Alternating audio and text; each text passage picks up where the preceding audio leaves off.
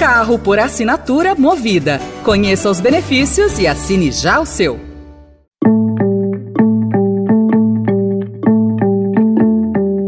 Olá, começa agora mais uma edição do Notícia no seu Tempo, um podcast do Estadão para você ouvir as principais informações do jornal.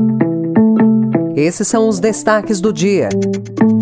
Petrobras vende, não entrega e reestatiza refinaria no Ceará. Dino tem voto declarado de um terço da CCJ e pode herdar inquérito sobre Juscelino. E greve do transporte traz transtornos, mas tem menor adesão. Hoje é quarta-feira, 29 de setembro de 2023. Estadão apresenta Notícia no seu tempo.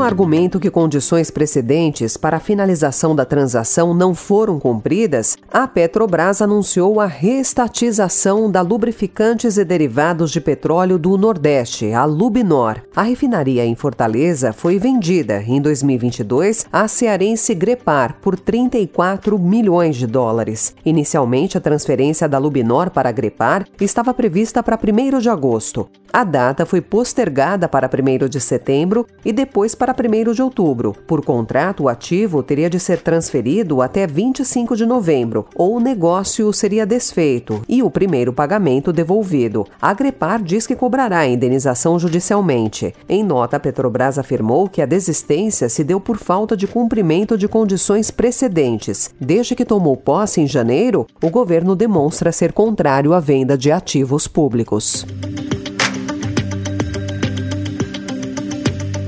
A menos de quatro semanas do início do recesso de fim de ano do Congresso, o ministro da Fazenda, Fernando Haddad, corre contra o tempo para aprovar pelo menos oito itens da pauta econômica até o dia 22 de dezembro, uma proposta a cada três dias. Na contabilidade do apertado calendário dos próximos 25 dias da Câmara e do Senado, a tendência das lideranças é de concentrar a maior parte das decisões para os últimos dias antes do recesso parlamentar, nas chamadas votações do fim do mundo. A tarefa do governo não será só aprovar a agenda econômica, mas também barrar a inclusão de medidas de última hora que retirem receitas ou aumentem despesas, como tem acontecido nos últimos anos.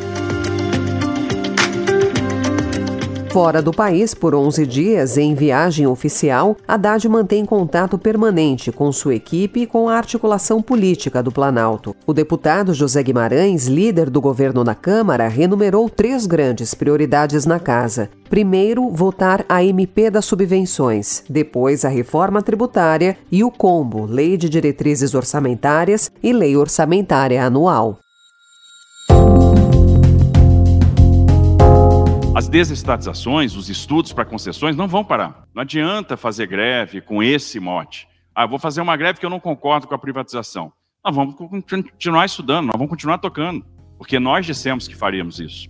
O governador Tarcísio de Freitas reiterou ontem que as greves no setor de transportes não vão interromper o plano de privatizações definido pelo Estado. São Paulo teve ontem mais um dia de trânsito complicado causado pela greve conjunta de metroviários e ferroviários contra as privatizações. Mas, diferentemente de outubro, a iniciativa teve menor adesão e a maioria das linhas funcionou parcialmente. Mesmo assim, um excesso de atestados médicos na CPTM será investigado. Em entrevista à Rádio Eldorado, o prefeito de São Paulo, Ricardo Nunes, também criticou o movimento.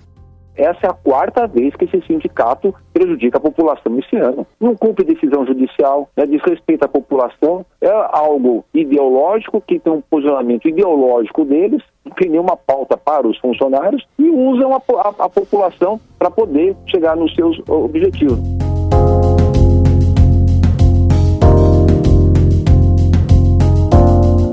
Levantamento do Estadão mostra que, horas depois de ser indicado pelo presidente Lula para o STF, o ministro da Justiça Flávio Dino já contava com o apoio declarado de nove dos 27 membros da Comissão de Constituição e Justiça do Senado, onde será sabatinado no dia 13 de dezembro. Após a votação na CCJ, a indicação será analisada pelo plenário do Senado. Caso o nome dele seja aprovado pelo Senado, Dino herdará casos de grande repercussão, como, por exemplo, o inquérito inquérito que mira o grupo ligado a seu ex-colega de esplanada, o ministro das Comunicações, Juscelino Filho.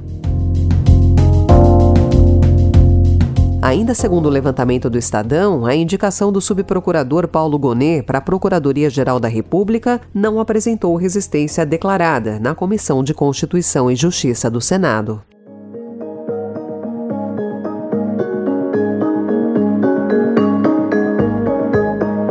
Hamas libertou ontem mais 12 reféns no quinto dia da trégua com Israel. Em troca, 30 presos palestinos foram soltos. À medida que os reféns do Hamas passam por exames, autoridades revelam os danos sofridos pelas vítimas, principalmente as crianças. O período de cativeiro afetou a nutrição e causou problemas ortopédicos, segundo médicos israelenses. O impacto psicológico ainda está sendo avaliado. Os Estados Unidos enviaram ontem o primeiro de três aviões militares ao Egito para entregar ajuda humanitária aos civis em Gaza durante o cessar-fogo nos combates entre Israel e o Hamas. Foi o primeiro voo militar dos Estados Unidos transportando alimentos, suprimentos médicos e equipamentos de inverno desde o início do conflito. Papa Francisco cancelou a viagem que faria na sexta-feira a Dubai, quando participaria da Conferência do Clima da Organização das Nações Unidas, a COP28. Aos 86 anos, ele está com infecção pulmonar e gripe, por isso seus médicos pediram que cancelasse a viagem, apesar de o estado clínico dele ter melhorado.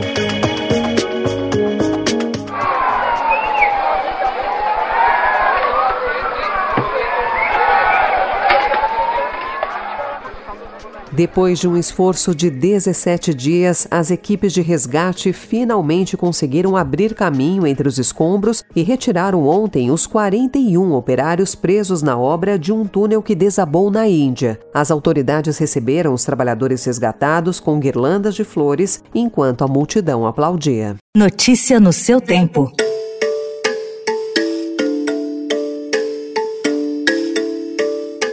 E para encerrar a notícia de que o governo federal editou ontem uma medida provisória que cria um programa de bolsas para alunos do ensino médio de baixa renda, com o objetivo de incentivar a permanência escolar e combater o abandono. A MP cria ainda um fundo privado de financiamento dessas poupanças, que poderá ser abastecido pelo governo federal no valor de até 20 bilhões de reais. O programa é uma promessa de campanha eleitoral após Lula encampar o compromisso da então candidata e hoje ministra do Planejamento e Orçamento Simone Tebet em troca de apoio no segundo turno.